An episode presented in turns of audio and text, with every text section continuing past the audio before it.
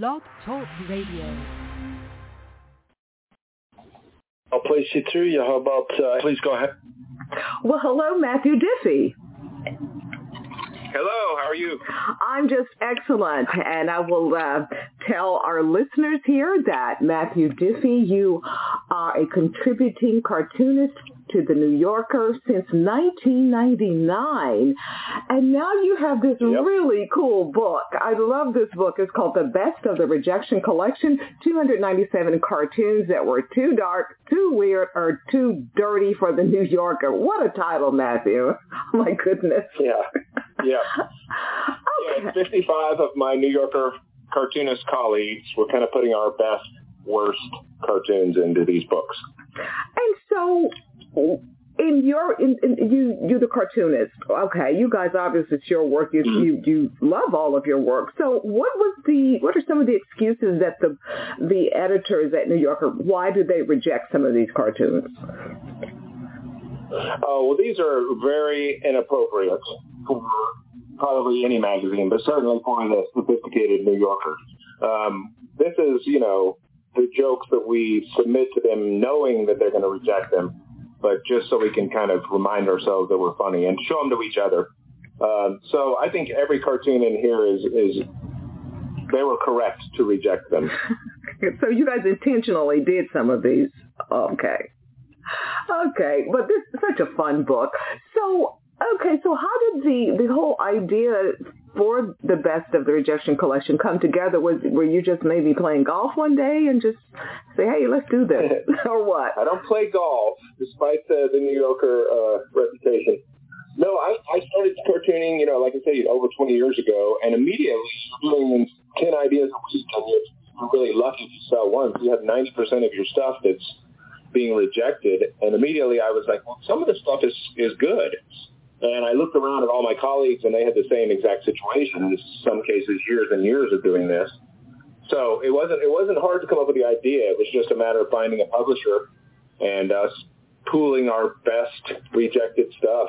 And everyone was excited about it. the cartoonists were excited about doing it because these cartoons would would never see the light of day otherwise. So um, yeah, it was it was a fun project. It's almost like the kids kind of running the running the show for a while, or having like a secret party in the basement while the parents are upstairs. It's it's our chance to kind of let loose because the New Yorker is it's a very sophisticated place, and you have to be subtle and, and appropriate all the time. So this is us going crazy. So, uh, which cartoons in your book are some of your favorites? Well, there's one by Mike Twohy that I love. Uh, it's just like a cafe scene, like a coffee shop, and at the top it says "Home of the Bottomless Cup of Coffee."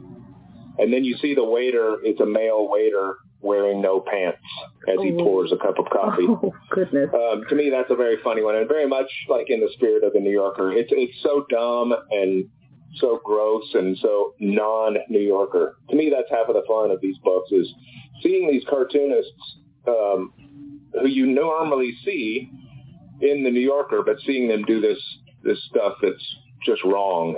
Um, to me, that's half the fun. And the fact that we even submitted it to the New Yorker, like they're never going to do that cartoon, but um, that's the fun of it for me. And then there's another one that, that I love by Glen Le Lievre. This one's this one's funny, but also makes sort of a deeper point. And it's it says across the top, it says DIY blasphemy, and then it's a picture of the Prophet Muhammad, but it's it's not drawn. It's uh, connect the dot, so that you would basically do it yourself um, that was funny to me and also like conceptually funny and, and did make the point of, you know, the censorship uh, that we're dealing with, especially, you know, back then in cartoons. It's, well, do you know if... Uh, but there's so many others that I love. So many, uh, well, 297. I know it's hard to pick one or two. Um, but right. so, do you know if the New Yorker is going to give your book a review or not, or, or what? I don't know. Um, they're they're okay with it for sure because it's not. It, it, we're not saying that the New Yorker, you know, made a mistake in not running these cartoons. It's it's completely clear that they were they were right not to run these. So so it's good. They they enjoy the fact that we you know still uh, find some other you know sources to make money and to to, to get our work out there because the New Yorker New Yorker is really the last place to do it. So nice to have another outlet like the Rejection Collection. Oh yeah, the New Yorker is just such a vital part of American pop culture and journalism and all of that. And the fact that you've been with them mm-hmm. since '99 is amazing, just totally amazing.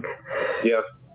So, as a cartoonist uh, for all these years, and, and dealing with modern technology and you know, with that being what it is, do publications, like you said, is they're last of a dying breed, but do they still accept and want to see work from guys, cartoonists such as yourself, or, or how is that? What is that market like now? Um, I, I, I didn't hear that very well. Oh, I said. Does a New Yorker still want to want to see cartoons? Well, yeah, uh, well, for for new people who want to break into it, and with the technology just taking oh. over your profession, my profession, everybody's profession. I mean, how does that work nowadays? Yeah, well, the, the main change, I guess, is that you know you can send them through the internet. You know, it used to be when I first started. I guess you could still send them in the internet, but we we shuffled in, you know, off the street in New York and, and sat there with the editor. Um, but nowadays, I think a lot of those younger cartoonists are drawing digitally. That's a big change. Um, I'm still working with paper and pencil, but um, I think probably most of the cartoonists are working, you know, on some sort of, you know, digital drawing pad um, and sending them in that way. Um, I think that's the only way that technology has interacted with it. It's really sort of an old, an old art, even if you're drawing digitally and you're still just, you know, drawing one picture and writing one joke so, I mean, I think the people that are doing it appreciate that tradition that we're part of. How how close is the line between what you do and maybe doing stand-up comedy? Yeah, well, I tried to do stand-up comedy for years and just didn't have like the the, the personality, the performance chops. Um, so I would end up selling my jokes to other comedians. Um, so there, there, there definitely is a, a similarity in how you write a joke and how you you know, you end with the punchline and the, the rhythm of syllables and stuff. Um, and in this case, I'm just, instead of delivering it through a mic, I'm just drawing a, a scene and having a character deliver the joke. But it's still joke writing. Yeah, I mean, I can see a book like this. You know, if they were to ever resurrect Friends or Seinfeld, I, I can see your your book being a part of a scene for sure. Definitely. Mm. I can't. I yeah. can't. And with this the whole animation nation. I would love to see some of these cartoons come to life in animation. That would be interesting. Yeah, really. that would be fun. It would be a lot of fun. Well, again, the book is the best of the Rejection Collection, 297 cartoons that were too dark, too weird, or too Dirty for the New Yorker by you, Matthew Diffee. Thank you so much for this book. I really enjoy it. I, I often go back and look through it when things are really crazy. And so thank you for this work. It's really a good one. Great, thank you. It's nice talking about it with you. Okay, well, hopefully we'll check with you next book. Tell everybody your website is matthewdiffee.com, and Diffee is spelled D as in dog, I-F-F-E-E dot com, and they can find you and say hello to you and get your book too. Yep. Okay, yep. thank you again. Have, thank a, you. have a great rest of the day. You too. Okay, bye bye.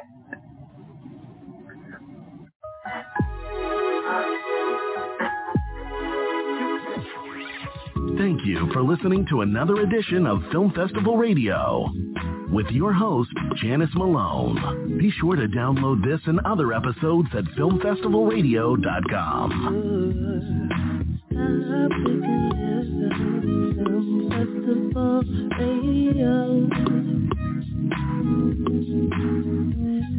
the whole world.